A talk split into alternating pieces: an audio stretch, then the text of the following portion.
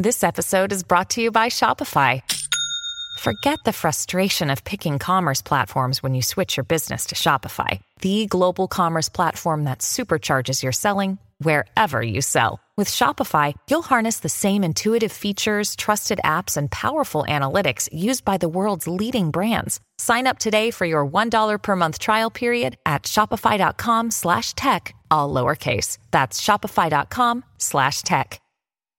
OpenAI is currently in talks with Sam Altman for a possible return as C E O. This is amidst all of the leadership turmoil that we've seen from the board after Sam Altman was fired, and then they thought they were going to bring him back, and then they hired a new C E O, and then he got a job over at Microsoft. This thing has been going crazy all weekend, but I wanted to break down everything happening because apparently he might just be coming back as the new C E O of OpenAI. So this is obviously a remarkable twist. This is one of the leading stories in A I that is happening right now. Um, and of course, Sam Altman in discussions about a possible return at the helm of the company that he obviously helped establish. So sources familiar with this whole situation report that negotiations involve Altman, the interim C E O, Emmett Shear, and then also the board member, Adam D'Angelo, who a lot of people are blaming for this entire mess because they think there's a conflict of interest between Quora and what he was building there, and he was mad that OpenAI launched the G P T store.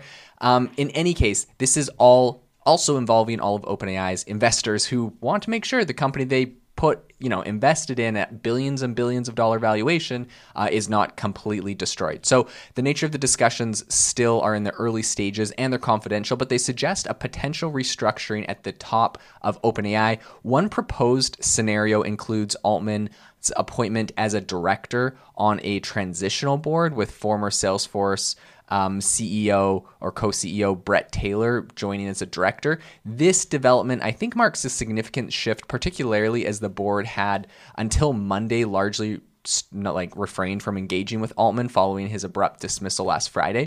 The reason behind Altman's firing remains shrouded in mystery. No one really knows. It's very sketchy, to be one hundred percent honest.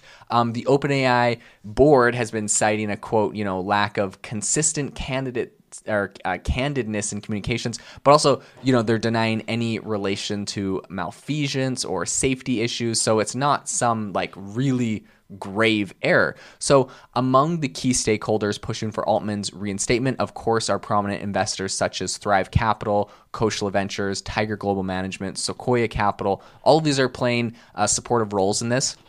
And I mean, you have to, you know, you have to like know that like these people put, you know, millions of dollars in at billions of dollars at a billion dollar valuations.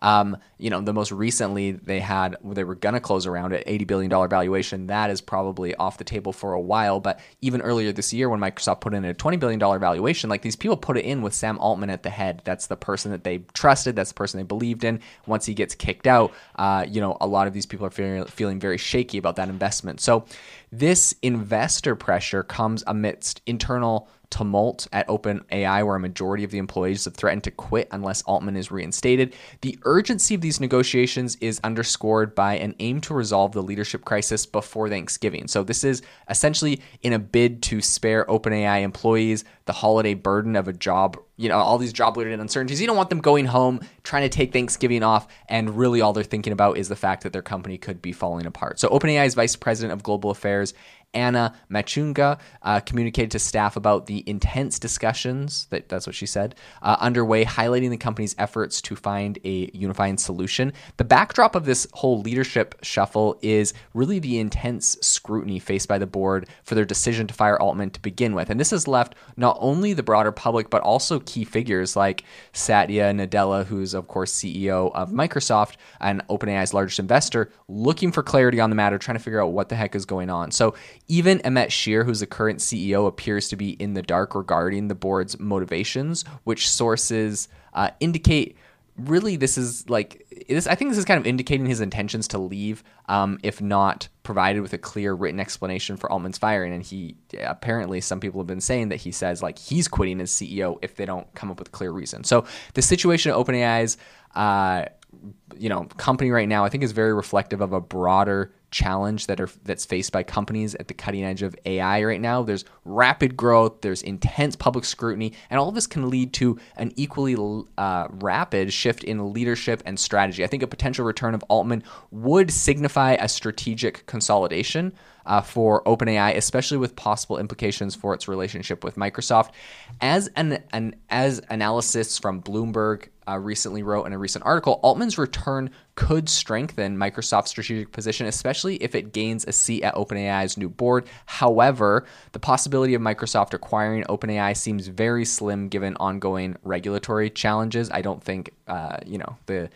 I don't think that with all of everything going on in regulation that this is just going to be an acquisition. I think the unfolding situation at OpenAI serves as a reminder of the delicate balance between, you know, innovative startups and also stable governance in a fast-paced tech industry. As the story continues to develop, I'll continue to keep you updated on everything that is happening here. Very interesting. It'd be very interesting to see if the current C E O or interim C E O of OpenAI resigns, and if we're going to be able to get Sam Altman back as C E O of OpenAI before Thanksgiving, or if this gets dragged out longer than that. I'll make sure to keep you updated. Um, make sure to stay subscribed to everything that I have coming out, and make sure if you're interested in investing in an innovative A I startup that you go check out a i box dot a i and get on the wait list to use our no-code A I app builder and marketplace. It is model and agnostic,